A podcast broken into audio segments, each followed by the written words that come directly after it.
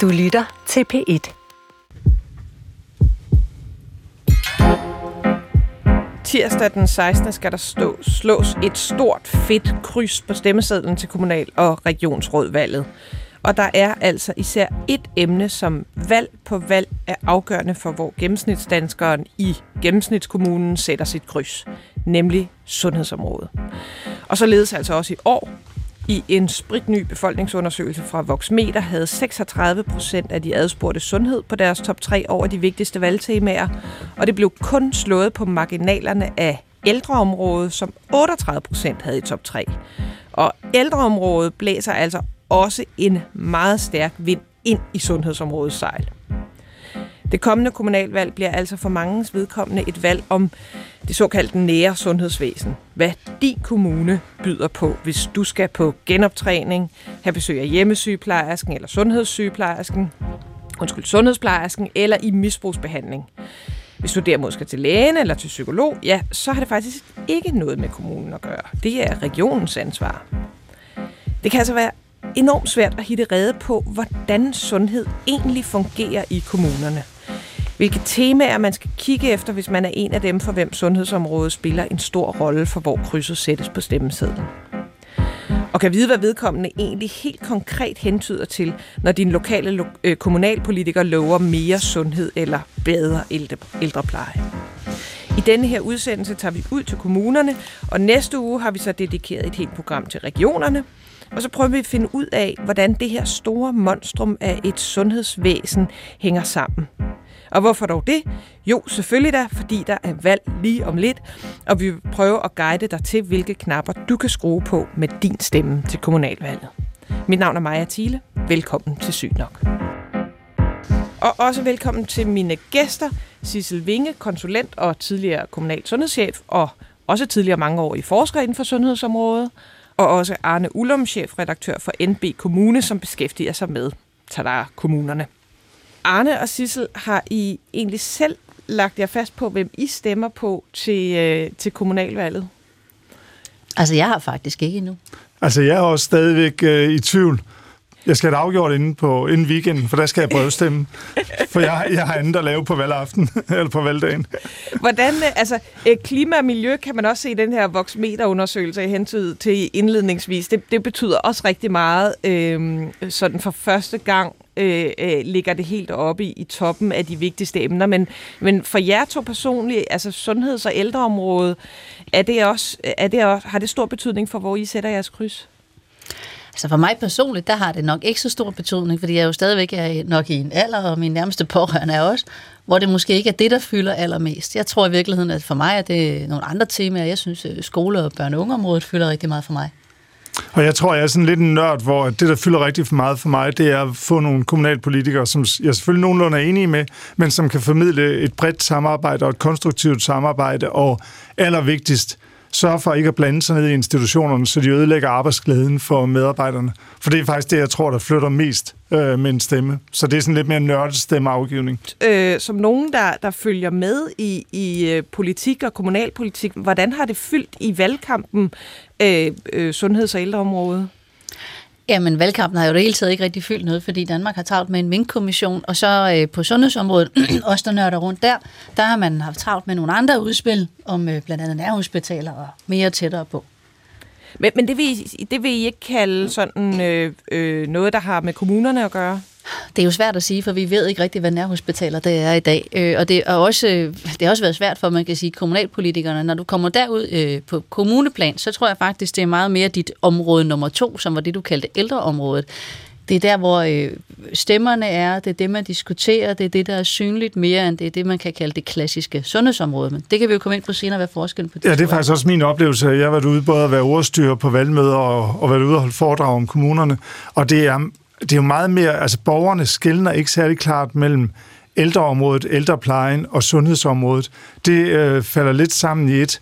Og så øh, det næste, der jo præger, når vi går ind på politikersiden, det er, at politikerne, især i de kommuner, der laver meget lidt på sundhedsområdet, de ved jo godt, at hvis de skal opprioritere det område, så skal de tage pengene et andet sted fra. Og det er jo noget, som øh, politikere de er rigtig bange for at skulle til. Men det, det passer vel egentlig også meget godt med virkeligheden, at, at sundhedsområdet og ældreområdet er vævet ind i hinanden, øh, i, altså for praktiske formål. Ja, det må man sige. Så, så hvis vi nu skal prøve at rise op, sådan, hvordan arbejdsfordelingen er øh, imellem de forskellige organisationer, så kan man sige, at driften af sygehuse og hospitaler ligger altså hos regionerne, og så er det også regionerne, som har aftaler med de praktiserende læger og øh, speciallæger. Øh, med, hvilke sundhedsopgaver har kommunerne så? Kan I, kan I prøve at give en gennemgang af det? Jamen, det kan jeg godt, det kan jeg godt prøve at byde ind med. Øhm, man kan sige, at de to store lovgivninger, der fylder noget på det her område, det er selvfølgelig sundhedsloven, det giver lidt sig selv, og så er det øh, nogle paragrafer i lov om social service. Men hvis vi skal starte med sundhedsloven, så var det en nye, der kom med det, der hedder nogen kalder det den nye strukturreform, men det er den jo dårligt længere i 2008, så var der, at kommunerne fik ansvar for det, der hedder den borgerrettede forebyggelse. Altså, at kommunerne har ansvaret for at skabe det, der hedder rammerne om en sund levevis, i forbindelse med alle de andre ting, man gør i en kommune. Man har øh, børn i skoler, man har børn i daginstitutioner, man har beskæftigelsesområdet, man har en masse botilbud. Så i forbindelse med det, man gør der i forvejen, der skal man huske at tænke sund levevis. Og det er også derfor, at øh, blandt andet øh, Øh, Sundhedsstyrelsen har jo lavet alle de her, eller alle, de har lavet 11 forebyggelsespakker med, jeg tror, der er 250 forskellige anbefalinger, og det kan give en idé om, hvad er det, man tænker, kommunerne skal på det her område. Det er simpelthen alt fra, der er selvfølgelig noget om det klassiske, det man kalder kram, altså alkohol, eller kost, rygning, alkohol og motion, men der er også noget om hygiejne, der er noget om indeklima i skoler, der er noget om mental sundhed, selvfølgelig også om overvægt, seksuel sundhed, solbeskyttelse, og om stofmisbrug. Så, så altså, det lyder for, for sådan en udefra, øh, når man siger ordet rammerne om en sund levevis, det lyder en, så enormt kommunal lingo men i virkeligheden Ej, det dækker det bare over... lingo. Det er simpelthen det, der står i paragraf 119. Der står der, at man kommunalbestyrelsen skal etablere forebyggende og sundhedsfremmende tilbud til borgerne og skabe rammer for en sund levevis. Derudover så har kommunerne, det ved stort set alle, de har øh, sundhedsplejen. Det er det, der hedder forebyggende sundhedsydelser til børn og unge. Så når så sundhedsplejersken kommer ud, så er hun sendt ud af kommunen? Ja, mm. og der er også nogle kommuner, som stadigvæk har øh, kommunallæger på det område, så hvis man har børn, der for eksempel går i indskolingsundersøgelse, så kan det også være, at de bliver undersøgt af en læge. Det kan mm. både være en læge og en sundhedsplejerske. Og en sundhedsplejerske, det er en sygeplejerske med en special, øh, ekstra overbygning, specialuddannelse. Og så, så, som, som en, der arbejder inden for, for alkoholrelateret skade, så mm. kan jeg i hvert fald huske den gang, hvor alkoholbehandlingen blev taget ud af hospitalerne og røg over på kommunerne. Så det er vel også altså misbrugsbehandling i det hele taget. Ikke? Så springer vi lidt i det og siger, ja, alkoholbehandling, behandling af alkoholsmisbrug og lægelig behandling af stofmisbrug. De to ting øh, er også en kommunal opgave i dag, og det skal man kunne tilbyde inden for, så vidt jeg husker, 14 dage, fra at man har besluttet sig for, at nu er det prop i flasken, eller hvad det nu hedder. Så har kommunerne et stort område, som man faktisk ikke diskuterer så meget, men som lever sit ved, stille liv. Måske er det sådan, at den, der lever stille, lever godt, men det er øh, tandplejeområdet. Øh, hele 0-18 års område, det ligger jo i kommunerne, og så har man også øh, to andre områder, som er det, der hedder omsorgs- og specialtandplejen. Det er alle dem, der ikke selv, for eksempel på plejehjem, er i stand til at komme øh, ned til en tandlæge, gå til en almindelig tandlæge, ligesom alle andre. Og så er det sindslidende, psykisk syge, udviklingshemmede, som også bor på institutioner. Der har kommunerne også ansvaret for tandplejen. Og det er ikke noget lille område. Der er så ansat rigtig, rigtig mange mennesker her også. Og så de store områder, hvor vi man kan sige, vi nærmer os det, der øh, mange vil kalde ældreområdet. Det er øh, hjemmesygeplejen, hvor øh, kommunerne og altid har haft, eller altid, siden 1957 har haft ansvaret for at yde det, der hedder vederlagsfri hjemmesygepleje efter lægehenvisning visning til personer med ophold i kommunen. Men, men hvis vi lige skal prøve, fordi egentlig øh, skal vi måske øh, snart sige, hvad, hvad kan min lokale politiker, kommunalpolitiker, gøre inden for sundhedsområdet? Altså, hvad, hvor ligger vedkommendes øh, ja. hvad kan man sige, øh, evne til at agere her, øh, når, når der er så mange andre ting, der spiller ind? Det, man kan skrue på i en kommune, som man er politiker, det er alt det, der ligger under lov om social service. Der er der nemlig kommunalpolitikerne, der laver det, der hedder kvalitetsstandarder, som i virkeligheden er beskrivelser af serviceniveauer. Ret meget ned i detaljen. Hvor mange minutter må ting tage? Hvor mange øh, gange kan man få rengøring? Til hvor mange kvadratmeter? Skal man have ret til et ugenligt bad? Alle de diskussioner. Mens alt det, der ligger under sundhedsloven, for eksempel hjemmesygepleje, fordi det er lægeordineret, det kan kommunen ikke skrue på serviceniveauet til. Men alligevel så har vi jo en situation, hvor man kan sige, niveauet for hjemmesygeplejen, og hvad de kan, og hvad de gør, og kvaliteten, den afviger rigtig, rigtig meget fra kommune til kommune. Øh, og det er jo også derfor, at øh, Magnus Heunicke, han på øh, pressemødet sagde, at nu vil man ud og stille krav til kommunerne om, at de skulle have et mere ensartet niveau. Og altså, det er det, vel lidt af problemerne. At, vi, at, at, at der er meget stor forskel på, hvad sygeplejerskerne kan i de enkelte Nej, kommuner. nej, ikke hvad de kan, men hvad, altså simpelthen, hvordan, øh, hvor mange penge man bruger på det. Lad, lad os tage et eksempel. Altså, øh, VIVE, som er, er et ja, nationalt institut, som, mm. som opgør nogle af de her ting, de havde et eksempel, øh, hvor altså, at de kunne se, at nogle kommuner bruger, øh, dem med spenderbukserne på, de bruger 60.000 kroner per beboer over 65 år. Og det kan jo være på, på rigtig mange ting. Det behøver ikke nødvendigvis kun være på, på ældre- og sundhedsområdet. Øh, og andre kommuner, dem med de, som, som er mere sparsommelige, bruger 30.000. Så det er altså øh, en, en gigantisk øh, forskel. Arne Ullum, hvad, hvad, hvor, hvor, hvordan kan man mærke øh, den forskellige prioritering imellem, øh, hvad kan man sige, en kommune med spenderbukser på og en, og en kommune, der sparer? Jamen altså her har vi jo det problem, at det både er øh, ældrepleje inden for serviceloven, og det er sundhedsydelser. Altså hvis vi lige starter over på øh, plejedelen, jamen så det du kan se, det er jo blandt andet øh, normeringer på plejehjem, men det er jo også, hvor effektivt man driver sin plejehjem. Fordi jeg tror, det vil komme bag på mange, at øh, ifølge de her tal, så skulle øh, ældreplejen i København være helt outstanding. Og det er jo ikke det, man lige frem får oplevelsen af, når man følger øh, den lokale debat og, og, og debatten i medierne. Men den anden del er også, hvor, hvor meget gør man ud af, af, af den del, man kan mere sige, er sundhedsdelen. Altså hvor nogle kommuner har sundhedshus, som kan relativt meget, og andre kommuner, der kan hospitalerne nærmest ikke udskrive patienter hjem til eget hjem, fordi der er en meget, meget lavt niveau. Og det handler simpelthen om, at kommunerne har meget, meget forskellige økonomiske muligheder for det her. Øh, så, så derfor er der en ret stor forskel. Så, så noget af det ligger simpelthen ikke nødvendigvis i viljen øh, øh til at bruge penge, men i, at, at de forskellige kommuner har forskellig demografi og forskellige øh, øh, hvad kan vi sige, skatteindtægter. Men jeg har fået blandet rigtig mange æbler, pærer og kontorstole sammen, når vi ser på øh, de her to beløb. Det er for eksempel enormt dyrt at drive øh, hvad som helst, øh, som re- øh, kræver en matrikel inde i Indre København og i Indre By Aarhus. Det er knap så dyrt i de, den landkommune, jeg kommer fra i Vendsyssel. Det er ikke bare et spørgsmål om, at man kan sige, at den enkelte borger får mere eller mindre service eller sundhed. Ja, så har hun en meget ind. vigtig faktor også, at i Lemvi, der er øh, personalet kun halvt så syge, som de er i København. Altså, så der er også effektiviteten i driften. Så der er rigtig mange ting, der bonger ind i de her tal. Det er også derfor, at, øh, at folk undrer sig, hvis man bruger tallet til at sige øh, et serviceniveau, fordi øh, det, det er mere komplekst i virkeligheden, de tal. Har man så, altså, har man nogle minimumforpligtelser, som kommunerne simpelthen skal øh, øh, gøre? Jeg vil sige, på sygeplejeområdet, der har vi jo faktisk nogle ret klare standarder, fordi Sundhedsstyrelsen har besluttet, hvad alle kommuner skal kunne levere i en akutfunktion inden for tre timer. Og der er vi altså helt nede på sådan nogle meget specifikke ting.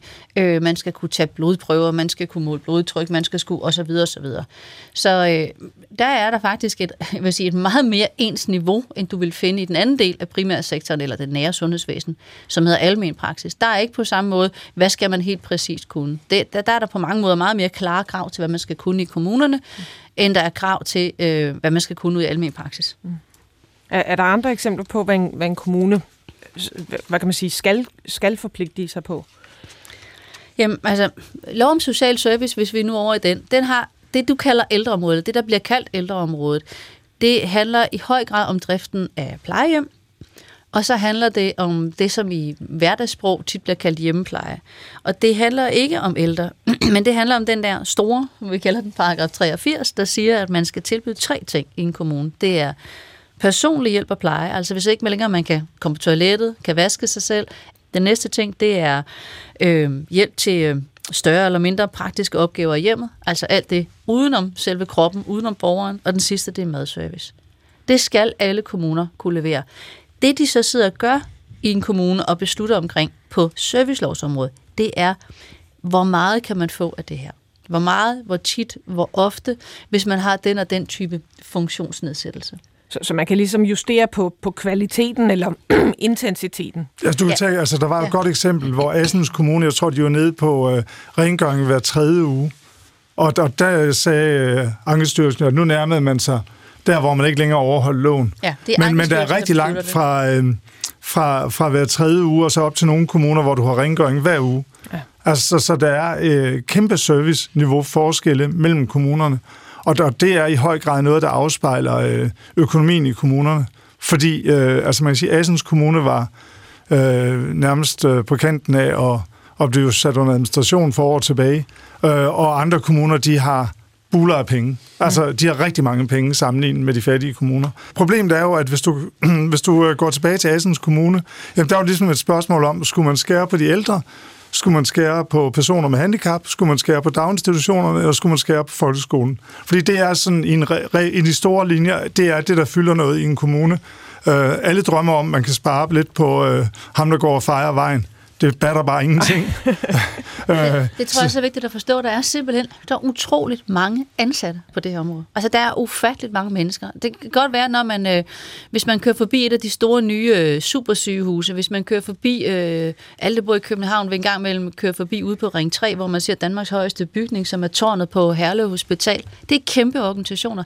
Det, der er ved kommunerne, det er, at øh, det syner ikke på samme måde, at 100.000 øh, futter rundt i nogle øh, små øh, Toyota Aygo og Renault Zoe eller elcykler. Elbiler nu. Elbiler.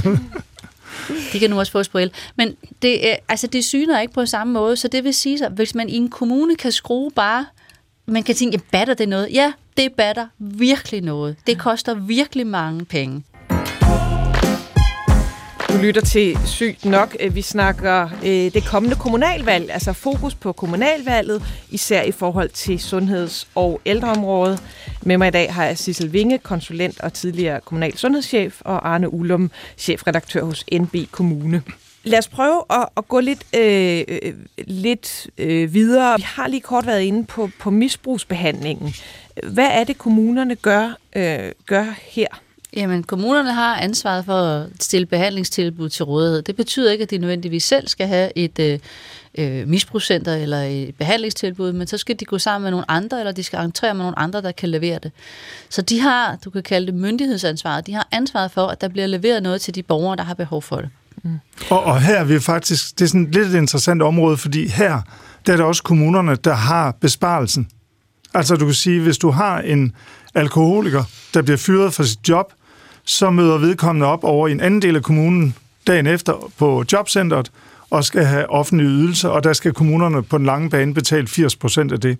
Så derfor har kommunerne her sådan meget en til en næsten sammenhæng med, at hvis de kan forhindre, at der er en alkoholiker, en narkoman eller andet misbrug, som påvirker folks evne til at forsørge sig selv, øh, så er der en direkte besparelse. Og man kan også sige, at på de ældre, der gælder det jo også, at øh, en sund ældre er meget billigere i drift end en usund ældre, der sidder og drikker rødvin, eller hvad de nu drikker, i stedet for at, øh, og, øh, at futte rundt og, øh, og dyrke motion.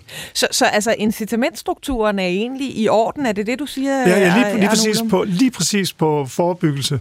Der men, men alligevel meget... har det jo Ja, altså det har alligevel været fremme, at, at der var problemer med misbrugsbehandling eller tilbud. Lad os, lad os tage alkohol som, som den største, øhm, øh, det største element her, at det, at det varieret alt, alt for meget fra kommune til kommune, så man kunne have nogle store, meget etablerede kommuner, der havde rigtig øh, dygtige alkoholbehandlere, øh, store alkoholbehandlingscentre, og mindre kommuner, hvor det simpelthen haltede for meget.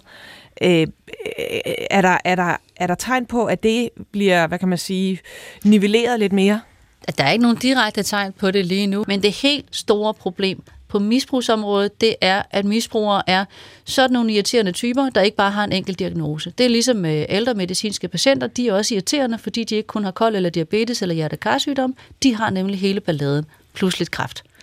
Man, man skal så, måske sige ikke irriterende for dig personligt, nej, men simpelthen det, det, er sagt med det, er, det, er svært, men det er, den det er svært opgave, at koordinere den det er der den opgave, sundhedsvæsenet ja. skal løse. Og lige præcis på misbrugsområdet, der er der ufatteligt mange, der også har ascendenter over i behandlingspsykiatrien og den ligger stadig i regionerne.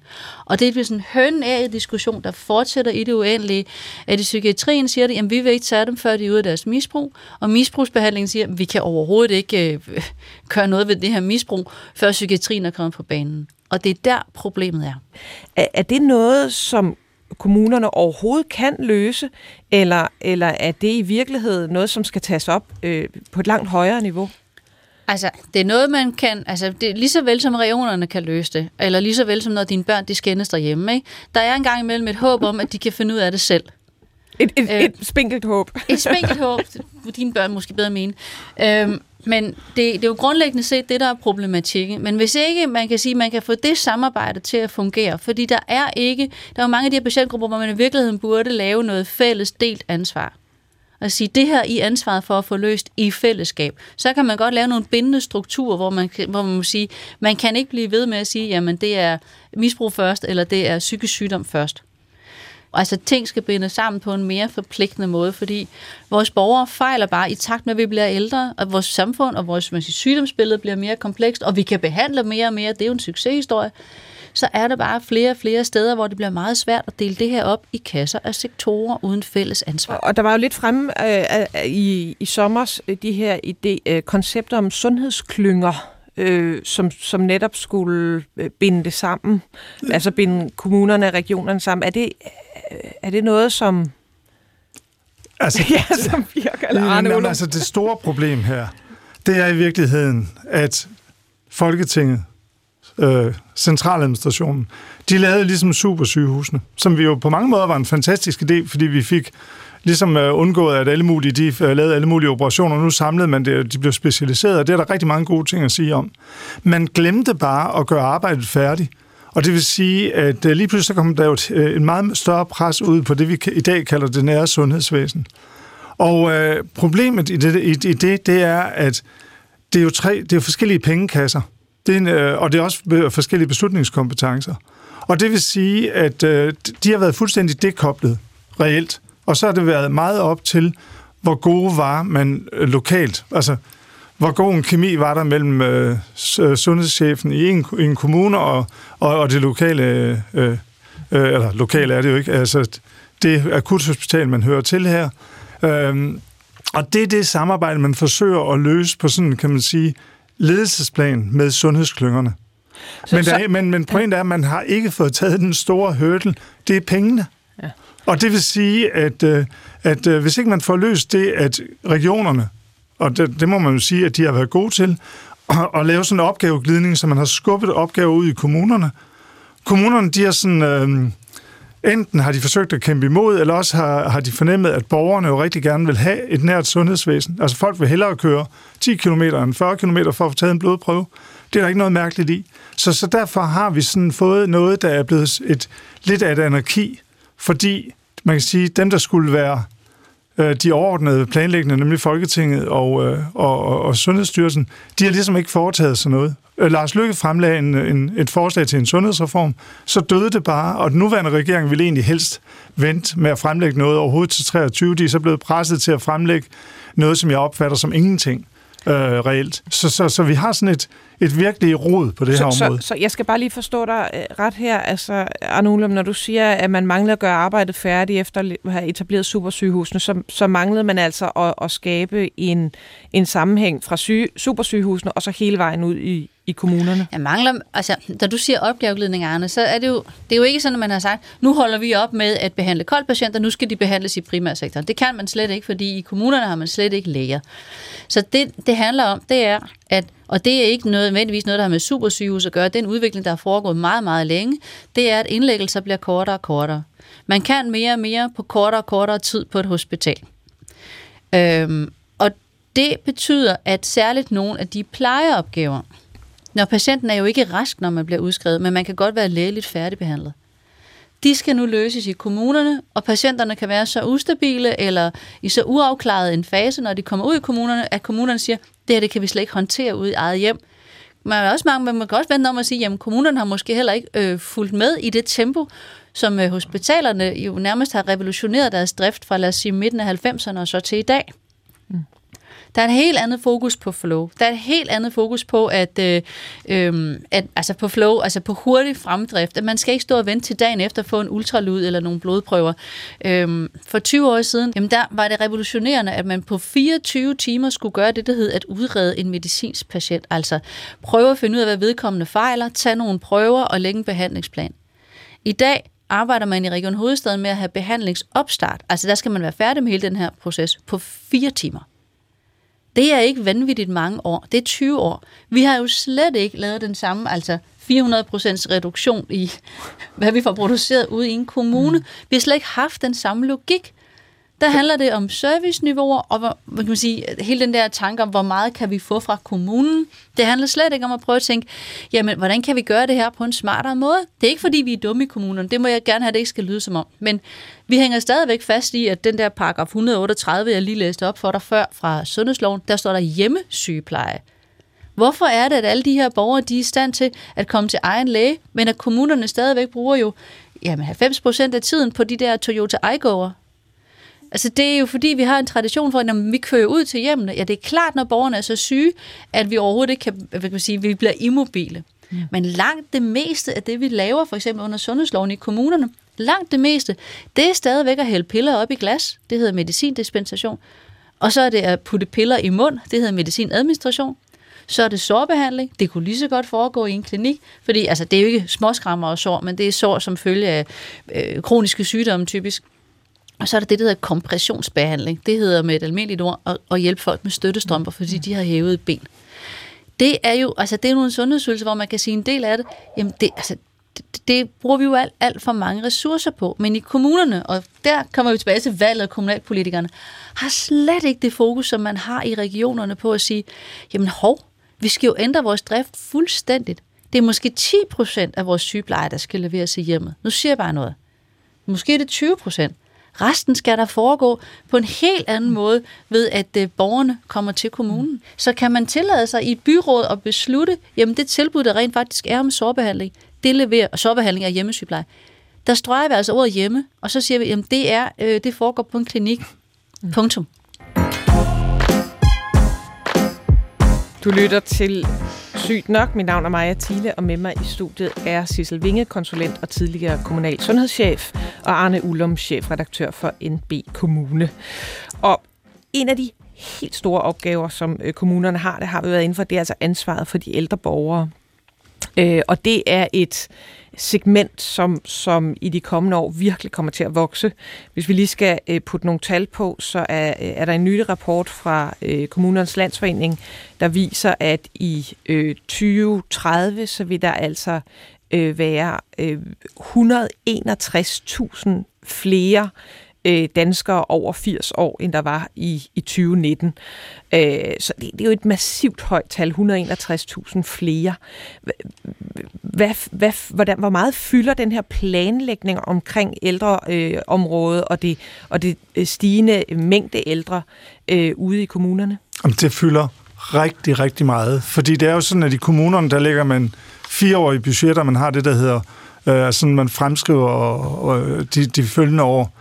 Og der kan man jo se, at udgifterne de kommer til at stige meget, meget kraftigt.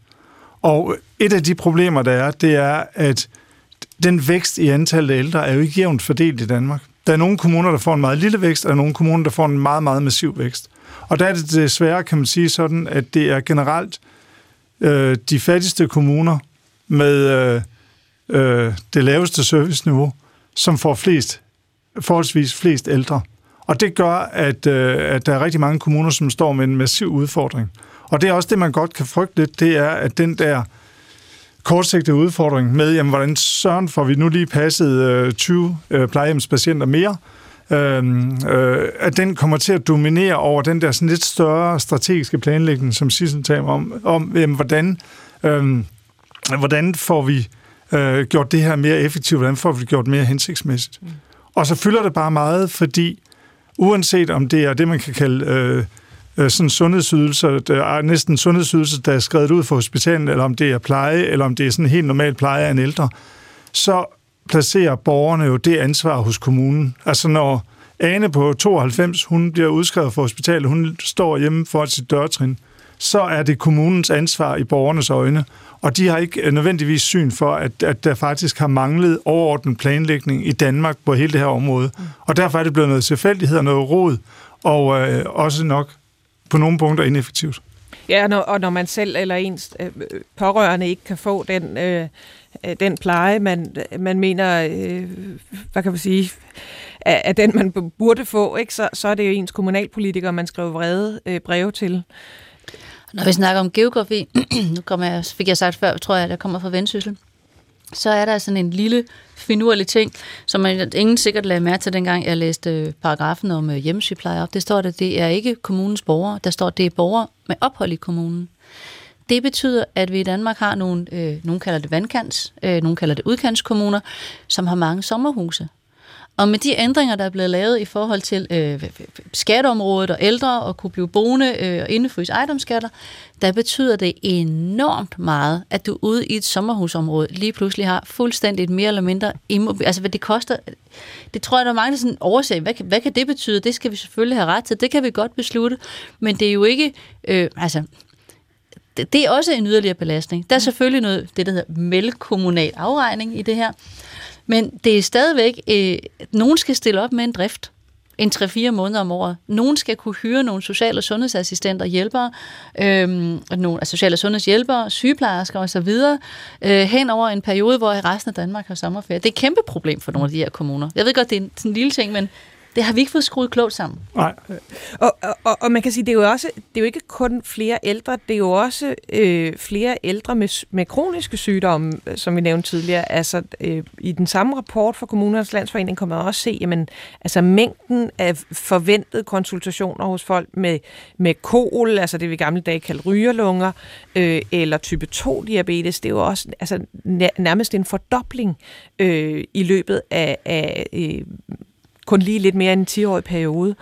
Øh, altså, øh, hvad er tilgangen til det? Hvad, hvad skal man forvente? Øh, hvordan går kommunerne til her? Det kan jo virke sådan, som et helt øh, jamen, nærmest uoverskueligt problem. Det kan kommunerne problem. heller ikke alene. Men der, altså, nu skal vi ikke lave sådan en forfalds... Øh udsendelse her, og hvor det hele er forfærdeligt. Altså lige præcis på det, der hedder koldområdet, som jeg er ked af, at du kalder rygerlunger. Det kan skyldes mange andre ting, at man også har fået kold. Men det er sådan et af de områder, der fylder rigtig meget ned på akutmodtagelsen, både på OUH, hvor du arbejder, men også på alle de andre hospitaler. Fordi man får det, der hedder kold i forværing, og så ryger man ind på et hospital i Danmark. Men nu har vi i overvis i Danmark haft akutsygeplejersker i alle kommuner. Så hvis de der fælles akutmodtagelser og vagtlæger og kommuner kunne finde ud af at samarbejde om det her. Hvis politikerne kunne finde ud af at sige, det ville godt nok være smart, hvis de der kommunale sygeplejersker, de kørte rundt med noget ilt, fordi det er for eksempel sådan noget, som man skal behandle alle de der koldpatienter med. Og øh, nogle af den typer af medicin, som er det, øh, som man skal give den slags koldpatienter. Og det er jo af koldpatienter, som I udmærket kender nede fra ambulatoriet på UH, så er der virkelig intet til hinder for, at man, ja, nu er jeg fræk og siger, med et snuptag, kunne eliminere stort set alle de indlæggelser hos de kendte koldpatienter i forværing, fordi vi har faktisk tre sektorer. Vi har hele setup'et derude. Der er ingen grund til, at de skal ind og ligge på et hospital. Så selvfølgelig bliver vi nødt til at gøre nogle ting anderledes på de her store kronikerområder. Det er ikke Men det var, måske, det var måske egentlig det, der var, der var fremme her i, i forbindelse med, at Magnus øh, Heunicke øh, fremlagde forslaget om, om nærhospitaler. Øh, nej. Det var det på ingen måde. Så, Nærhospitaler, det handlede om at lave øh, øh, diagnostisk kapacitet, altså øh, for eksempel blodprøver eller røntgen, eller en eller anden forestilling om, at man skulle til at have nogle speciallæger og nogle sygeplejersker inden for jer, som i stedet for at sidde der, så skulle de sidde i, øh, bum bum, vi er på UH, hvor skulle de så være hen? Måske i Forborg en dag om måneden, og i øh, Katteminde en dag om måneden. Lad, lad os gå lidt videre. Øhm, jeg kan godt nemlig tænke mig lige at, at, at, øhm, at berøre et andet øh, øh, område omkring øh, ældreplejen, fordi der har, der har været sådan groft sagt to dagsordner om ældreområdet øh, oppe, i hvert fald i de, de landsdækkende mediers øh, dækning her i, i forbindelse med kommunalkampen. Dels har der været debat om plejehjem, hvor nogle partier ønsker privatdrevne, sådan fri plejehjem i kommunerne, og andre partier ønsker at holde øh, driften på netop kommunale hænder. Og så har der i flere kommuner også været debat om fleksibilitet i hjemmeplejen, som vi allerede har snakket lidt om Øh, men her i, i, i den debat sådan, øh, blev det fremlagt, at, at sociale sundhedsassistenter og sygeplejersker selv kunne tilrettelægge deres arbejde, øh, groft sagt få mere tid til omsorg, øh, frem for at udfylde diverse skemaer øh, og, og administrere. Øh, og vi har et klip øh, her, fordi for, på nogle uger siden var P4 Østjylland på besøg hos et medarbejderteam i Æbeltoft og talt med teamlederen øh, Nina Karmisholt. Det giver rigtig meget øh, for øh, faggrupperne øh, imellem. De har øh, hinanden tæt på. De kan snakke om borgeren og de udfordringer, der ligger hos borgeren. De øh, medarbejderne kan øh, støtte sig op af hinanden, høre de her udfordringer, lære af de udfordringer, og ikke mindst planlægge, hvis man skal eventuelt tog ud til borgeren. Øh, vi oplever, at der er fokus på en øget trivsel. Vi oplever, at øh, allerede nu får vi tilbagemeldinger fra borgerne, at de kan mærke, at de, vi har hinanden tæt på. Og det er for mig en af de store succeskriterier. Og det var øh, altså teamleder øh, Nina Karmisholdt fra Æbeltoft, øh, der snakkede her om, øh, hvordan de selv tilrettelagde deres arbejde. Og det er jo ikke, øh, det er jo ikke sådan lige frem det, du snakkede om tidligere, Sissel Vinge. Øh, øh, altså, det lyder som om, der stadig er nogle Toyota Aygo'er, der skal ud på, øh, på grusstierne, øh, men at der kommer lidt mindre administration. Øh, hvad, hvad synes I om den debat omkring selv, selvorganisering? Der kommer ikke nødvendigvis mindre administration af det. Men det er en rigtig god idé, det de har fat i. Og det er fordi Æbletoft, de ligger i Syddjur, som er en af de kommuner, der har fået penge fra en øh, pulje, som øh, Astrid Krav, fordi det er ikke Magnus Heunicke, det her ligger under. Det er Astrid Krav, fordi vi har delt det i Danmark mellem en social- og en sundhedsminister, øhm, har, har skudt ud i, i værk, jeg tror, der er 170 millioner i den. Og det er, fordi alle kigger i øjeblikket til Holland. I Holland er der en privat udbyder i en non-profit organisation, der hedder Byrtok, øhm, som er sådan lidt en humlebi, der ikke kan flyve, men den flyver faktisk. I løbet af en 15 år, der har øh, 10.000 sygeplejersker, og det der i Danmark vil svare til social- og sundhedsassistenter, stemt med fødderne og gået over og arbejde i byretop. Og der må man maks være 12 medarbejdere i et selvstyrende team. Der er ingen ledere, og de bliver lønnet efter, hvad de leverer. Og de skal selv sørge for alt, alt, alt.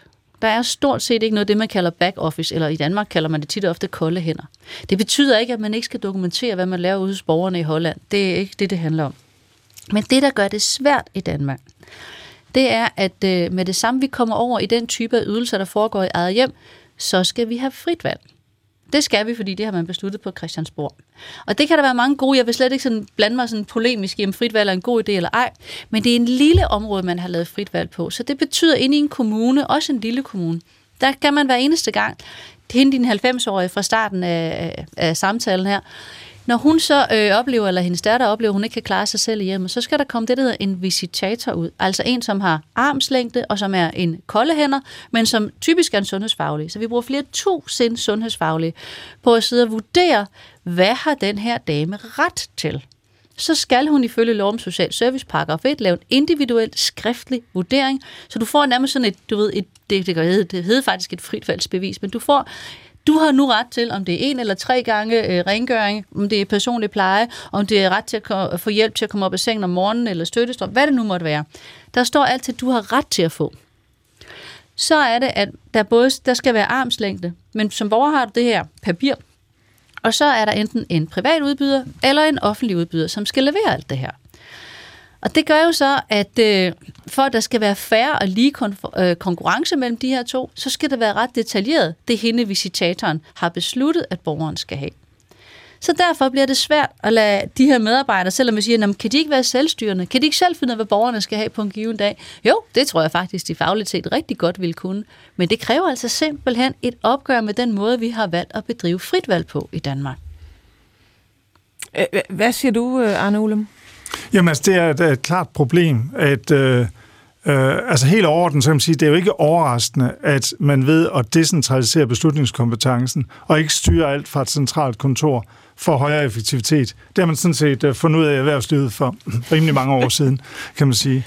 Øh, men det er rigtigt, at hele fritvalgsordningen, det bliver Øh, både, fordi fritvalg, det er jo sådan en, et, et, et tvækket svær, fordi på den ene side viser erfaringen, at det er rigtig sundt, at der er en, en konkurrence til en offentlig udbyder, øh, altså på et helt andet område. Vi ser for eksempel på Mors, hvor folkeskolerne bliver bedre, fordi de har mange friskoler, og det vil sige, at folkeskolerne er hele tiden under pres, og derfor er forældrene vanvittigt glade for, det er faktisk det sted i landet, de er gladest for folkeskolen overhovedet.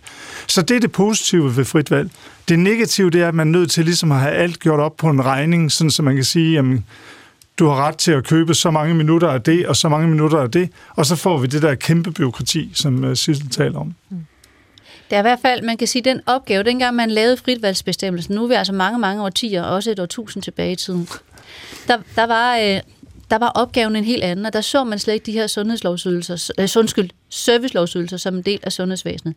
Men som hospitalslæge, der har du en meget stor interesse i, at den sociale og sundhedshjælper, der kommer ud for at gøre rent, eller lave lidt med, at hun har ører og øjne med sig, og hun bruger sin sundhedsfaglighed, og hun fører det, der hedder et habitualskema, hvor hun forholder sig til den her 92-årige. Hun kan ikke stille en diagnose, hun er social- og sundhedshjælper, og det er hun hamrende dygtig til. Men hun kan godt se, når der er nogen, der begynder at... Det halter lidt med at få øh, øh, rent tøj, og blomsterne begynder at visne, og der er et eller andet, der er galt. Du har et stort incitament til at sige, gid, hun vil have øjne og ører med sig.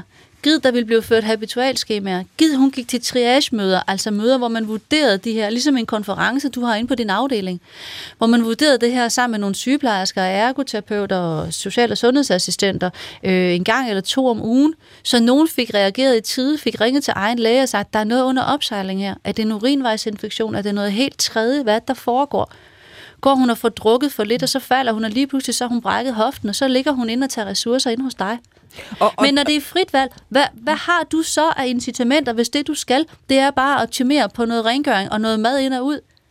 Du er ikke en del af, du har ingen økonomiske incitamenter, eller nogen som helst andre incitamenter. Der kan være dygtige medarbejdere, som har nogle personlige, faglige incitamenter. Men de er, de er i sådan en, intet om det, men det er jo sådan en ISS-kultur der handler om, hvor hurtigt kan vi få gjort rent, hvor hurtigt kan vi få lavet det her. Men kerneydelsen er jo ikke for pokker den rengøring eller den der franskbrødsmad. Det er at tænke ernæring, det er at tænke forebyggelse, og det er at være koblet til nogle sundhedsfaglige. Det er det, servicelovsområdet er blevet til i dag. Og det har vi ikke fået koblet rent. Altså sådan lovgivningsmæssigt har vi slet ikke fået koblet det sammen. Du lytter til Sygt Nok. Mit navn er Maja Thiele, og med mig i studiet er Sissel Vinge, konsulent og tidligere sundhedschef, øh, og Arne Ullum, chefredaktør for NB Kommune. Lad os lige tage et, øh, et helt andet emne. Jeg går, øh, godt tænke mig, at vi også noget omkring øh, midlertidige sengepladser. Er det noget, alle kommuner har, og hvad er det? Ja, hvis man slår op i Danmarks statistik, så er der øh, 3200 af dem, men øh, men lille detalje i den statistik, det er, at København og Frederiksberg kommuner, de indberetter 0, så det reelle tal, det er nok 3.500. Men lad nu det ligge, for at sætte det i forhold til noget, så svarer det cirka til to tredjedele af alle danske hospitalers medicinske sengekapacitet. Altså medicinske modsætning til for eksempel kirurgisk eller øh, psykiatrisk. Det er det, man mener med medicinske senge. Det er ikke en lille smule. Og de pladser, de er vokset frem, jeg vil tillade mig at sige primært nok af nød, fordi hospitalerne udskriver tidligere og tidligere. Øh, kommunerne oplever, at de ikke rigtig kan håndtere de her borgere på andre måder, end ved at lægge dem på endnu en sengeplads. Men det er ikke mini-hospitaler, selvom det kan ligne det. Fordi kommunerne må jo ikke bedrive behandling. Kommunerne kan ikke bare ansætte, man siger, nu har vi så alle de her syge øh, borgere, som reelt er patienter. Vi ansætter lige et par læger til det. Det kan man ikke. Det er de praktiserende læger, der har ansvaret, når en borger er udskrevet fra et hospital. Mm. Øh, Arne Ullum, har, har alle kommuner den samme kapacitet, når det kommer til midlertidige sengepladser? Øh, nej, altså det er jo der, det er de områder, hvor der er stor forskel også på, hvordan man bruger den. Øh, så, så det er også et af de her områder, hvor vi bare har en, øh, en betydelig forskel øh, mellem kommuner, som er opstået sådan lidt ukontrolleret. Det har jo aldrig været et politisk ønske, at der skulle være de forskelle. Det er bare opstået. Mm. Man kan sige, øh, et, et godt eksempel på det er, at øh, de her 3500 sengepladser, dem kan kommunerne lægge borgerne på. Man skal have lovhjemmel til at gøre sådan noget. Det skal man både i en region, skal man også i en kommune. Og der er kun to paragrafer, de kan bruge. Den ene, det er paragrafen om hjemmesygepleje. Det er da ikke hjemmesygepleje. Mm, jo, det er i hvert fald paragrafen om sygepleje. Det er den ene, man kan bruge. Og hvis man bruger den, så hedder det en akutplads. Og alle de andre pladser, fra rehabilitering til genoptræning, til aflastning, til korttidsvurderingspladser, kommunerne kalder dem alt muligt, jamen det er alle sammen en lille obskurt stykke 2 i paragraf 84, som handler om noget helt, helt andet. Den handler nemlig om aflastning af raske pårørende. Man forestiller sig en situation, hvor øh, en, øh, en ægtefælle for eksempel passer en dement i hjemmet, øh, en mild dement borger, som kommunen ellers ville skulle, hvis hun ikke var der, siger vi, i hjemmet til at passe sin mand, jamen så var det en borger, som ikke ville kunne være i hjemmet ellers. Så kan man sige, jamen så aflastning handler ikke om aflastning af borgere, men om aflastning af pårørende. Så aflaster vi hende, når hun skal til øh, gymnastik to gange om ugen, eller øh, hvis hun skal en uge på ferie med, med, med datteren og svigerbørnene, eller hvad det nu måtte være. Jamen så, øh, så aflaster vi hende. ved at manden så kan komme, lad os sige, en uge på øh, et ferieophold, har han nær sagt, på sådan en midlertidig plads. Men det er jo slet ikke det, pladserne bruges til i dag, i nævneværdigt omfang. Det er i virkeligheden forlængelser af hospitalindlæggelser. Ja, så altså, lovgivningen her er slet altså, ikke fyldt med. Altså som, som hospitalslæger er det jo noget, vi bruger øh, øh, ret ofte. Altså man har nogen, som er, øh, har været indlagt for et eller andet ak- akut problem typisk, og så øh, går det bedre, men det går øh, lige så stille og roligt bedre. Så, så øh, typisk vil man vurdere, at, at vedkommende kan altså ikke klare sig i sit eget hjem endnu, og så høre om kommunen har en midlertidig sengeplads, hvad man så øh, kalder det, øh, til rådighed. Og der, og der er det jo helt rigtigt, der kan vi jo godt mærke, at der er en stor variation fra kommune til kommune. Der er nogle kommuner, øh, som kan stille op med det samme, og, øh, og nogle, der er det simpelthen helt umuligt. Er det, altså det, jeg hører, øh, Arne Ulle, om det du siger, altså er det i virkeligheden, at man fandt ud af fra mange kommuner side, at det her var en god idé, og så, så er det noget, der bare er opstået, uden der er, som, som Sissel Vinge siger, det er egentlig nogen sådan fuldstændig klar øh, lovmæssig øh, kasse at, at putte i? Jamen altså, det er det helt grundlæggende problem i det her, det er, at dengang øh, Lars Lykke fremlagde sin sundhedsreform i, øh, der i, i inden sidste folketingsvalg i 19, der var det allerede alt for sent, man fik set på det her område, og nu er der bare gået flere år. Og det betyder, at det her det er simpelthen knopskudt ned fra kommunerne, fordi borgerne vil jo sådan set rigtig gerne, altså mange borgere vil jo hellere ligge hjemme i deres lokale by, hvor folk kan komme på besøg, end ligge inde på et, øh, et, et såkaldt supersygehus, eller et, et stort sygehus, hvis de bare skal plejes. Øh, og, og, og, men så har vi fået de her forskelle, fordi så, den modsatte vej trækker jo, at de kommuner, der siger ja, de løfter jo sådan set en, øh, en udgift af fra hospitalet. Og selvom man har nogle mekanismer til at regulere det, så er der simpelthen øh, også en økonomisk realitet. Og alt det der, det har man fra øh, Christiansborg simpelthen bare lukket øjnene for, øh, fordi man ikke kan kunne blive enige. Øh, og derfor har man ikke fået lavet de strukturer, der kunne sikre et effektivt nært sundhedsvæsen. Og det er noget værd bøvl, for at sige det på jysk. ja. Men jeg kan godt forstå, at du som hospitalslæge tænker, det er sikkert bedre, at det foregår på en eller anden institution. Men det er ikke hospitalerne, der kan foretage den vurdering. Det er et kæmpe problem i kommunerne, at hospitalslæger laver den der prævisitation, eller stiller borgere i, i, i øjnene. Jamen, det er nok bedre, at du kommer på lysningen i Odense, end at du kommer hjem i eget hjem. Men ja, det kan, det kan jeg lige huske... tilføje, altså, at det, det må vi jo slet ikke, for det er jo Nej. ikke os, der bestemmer det. Det er Men jo netop det er kommunerne. reelt de facto visitationer, der foregår, fordi både patienter og pårørende har jo fået at vide, at lægen synes. Det, der så er problemet, når du kommer derud, det er jo, at det, det ligner jo et hospital. Men der går noget plejepersonale rundt derude, som ikke har nogen som helst form for journaladgang. De får ikke det, der hedder en epikrise, som er det udskrivningsbrev, der på et eller andet tidspunkt dumper øh, ind hos øh, egen læge, fordi det er en læge til lægekommunikation. Og der står i, hvad er det, hvad var der galt med fru Hansen, og hvad har vi behandlet hende for, og hvad tænker vi planen er, sådan roughly. Øh, der er heller ikke nogen læger derude, som har øh, altså ordinationsret, kan træffe beslutninger om medicin, og en helt anden lavpraktisk ting, langt de fleste hospitaler, de medgiver højst medicin til 24 timer. Så når sådan en totalt konfus, dement 93-årig bliver udskrevet til en kommunal plads, så håber jeg godt nok, at han har styr på sit nem og sit dankort, og han kan koderne til begge ting, og lige smutter ned på apoteket og henter sin medicin selv. For kommunerne må heller ikke have medicinskabe. Nogle gange så glemmer man, fordi det hele, det er jo ligner et hospital, at hele den grundlæggende infrastruktur, der gør, at man kan agere sundhedsfagligt, den har man jo ikke i kommunerne. Og så, så vi, er, vi er tilbage til Arne Ullums øh, gode jysk ord. Det er noget værre bøvl. God det. Du lytter til Sygt nok. Mit navn er Maja Thiele, og med mig i studiet er Sissel Vinge, konsulent og tidligere kommunal sundhedschef, og Arne Ullum, chefredaktør for NB Kommune. Lad os lige prøve her til sidst bare at samle nogle af de væsentligste pointer, vi har været igennem, sådan som en slags øh, lytterservice. Fordi hvad er det lige, lytterne skal øh, gøre, når de som vælger skal sætte krydset øh, 16. november? Hvis vi starter med, hvad er det min og jeres og alle lytternes lokalpolitikere har af indflydelse på kommunens sundheds- og ældrepolitik? Der har de rigtig, rigtig stor indflydelse. Altså, fordi de kan både vælge et meget lavt serviceniveau på, på ældredelen, og de kan vælge også på øh, sundhedsdelen og gøre det meget godt eller meget dårligt. Men så har de altså også sådan en indflydelse på, simpelthen, hvor gode de er til at drive butikken.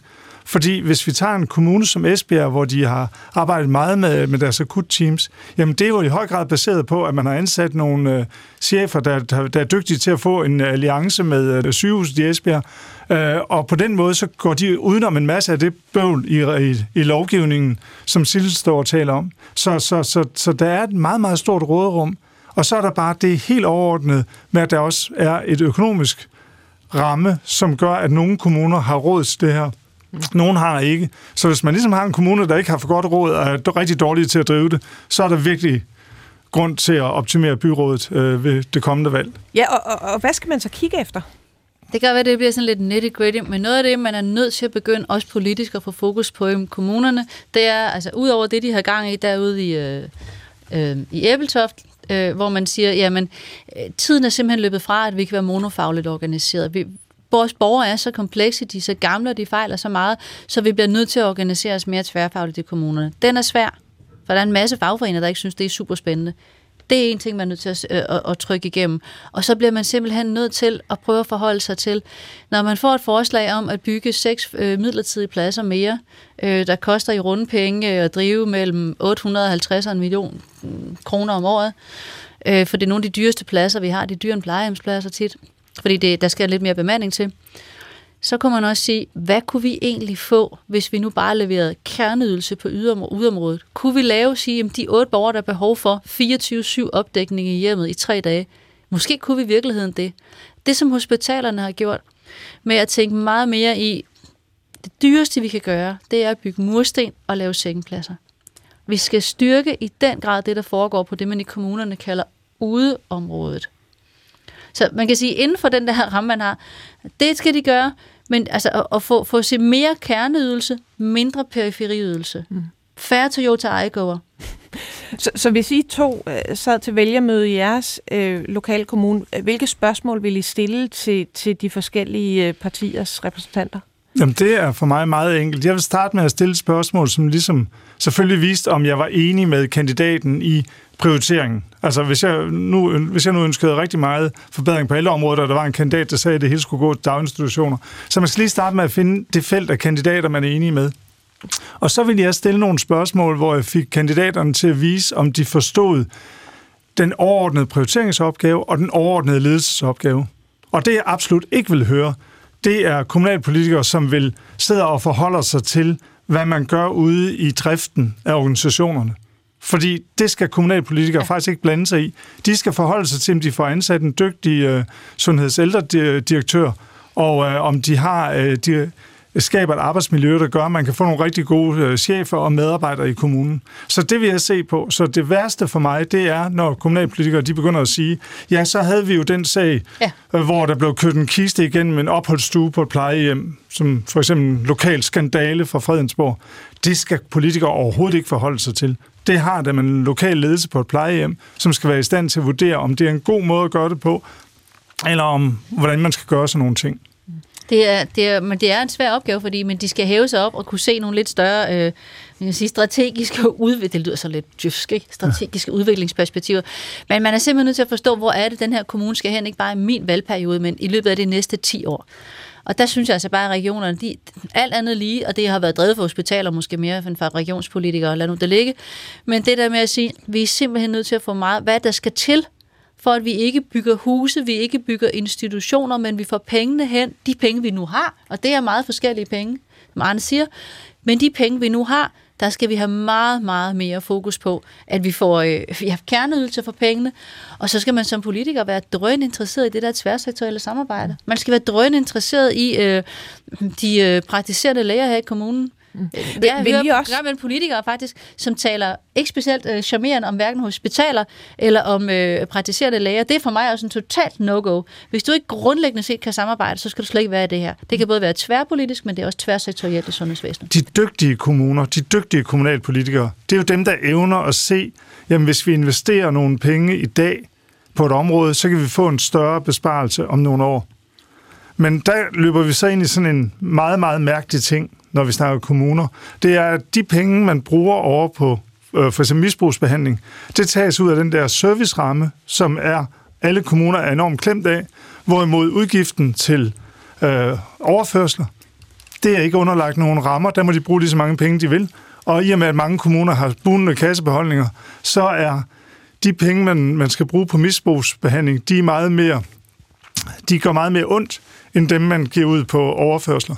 Men stadigvæk, man skal kigge på de kommunalpolitikere, som evner at tænke de der lange forløb. Altså vil I også nikke ja til lokalpolitikere, som, som sagde, at de ville lægge øh, rigtig meget energi, eksempelvis i kommunernes landsforening, for at ændre noget øh, på landspolitisk plan? Det synes jeg da også er fantastisk, for det er der jo nogen, der skal gøre. Men jeg, jeg tænker, altså, hvis det, det, den er også helt apolitisk, men der er nogen, der ligesom synes, øh, jeg ved alt om det her område.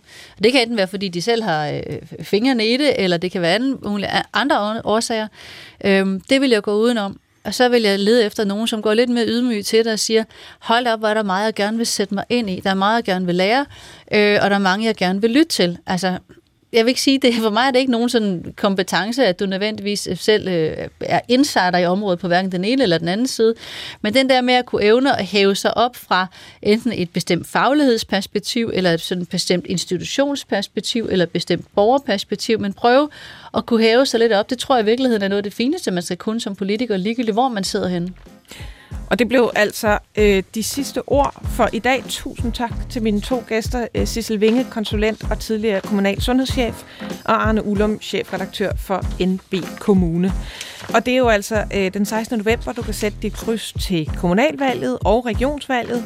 Øh, regionsvalget, det kigger vi på øh, på fredag næste uge. Øh, husk, du kan også følge med i nyheder om øh, valget og tage en kandidattest på DR.dk, øh, KV21. Der er også masser af valgprogrammer på DR's apps, det er Lyd og DRTV. Vi har en mail, som er åben, øh, sygt nok, snablag DR.dk, så hvis du har nogle øh, brændende ønsker for næste uges valgprogram om regionerne, øh, som du bare må have svar på, så send dem endelig til os. Det her program det var produceret af Victoria Tovino og Frederik Bjerg Andersen. Mit navn er Maja Thiele. Tak fordi du lyttede.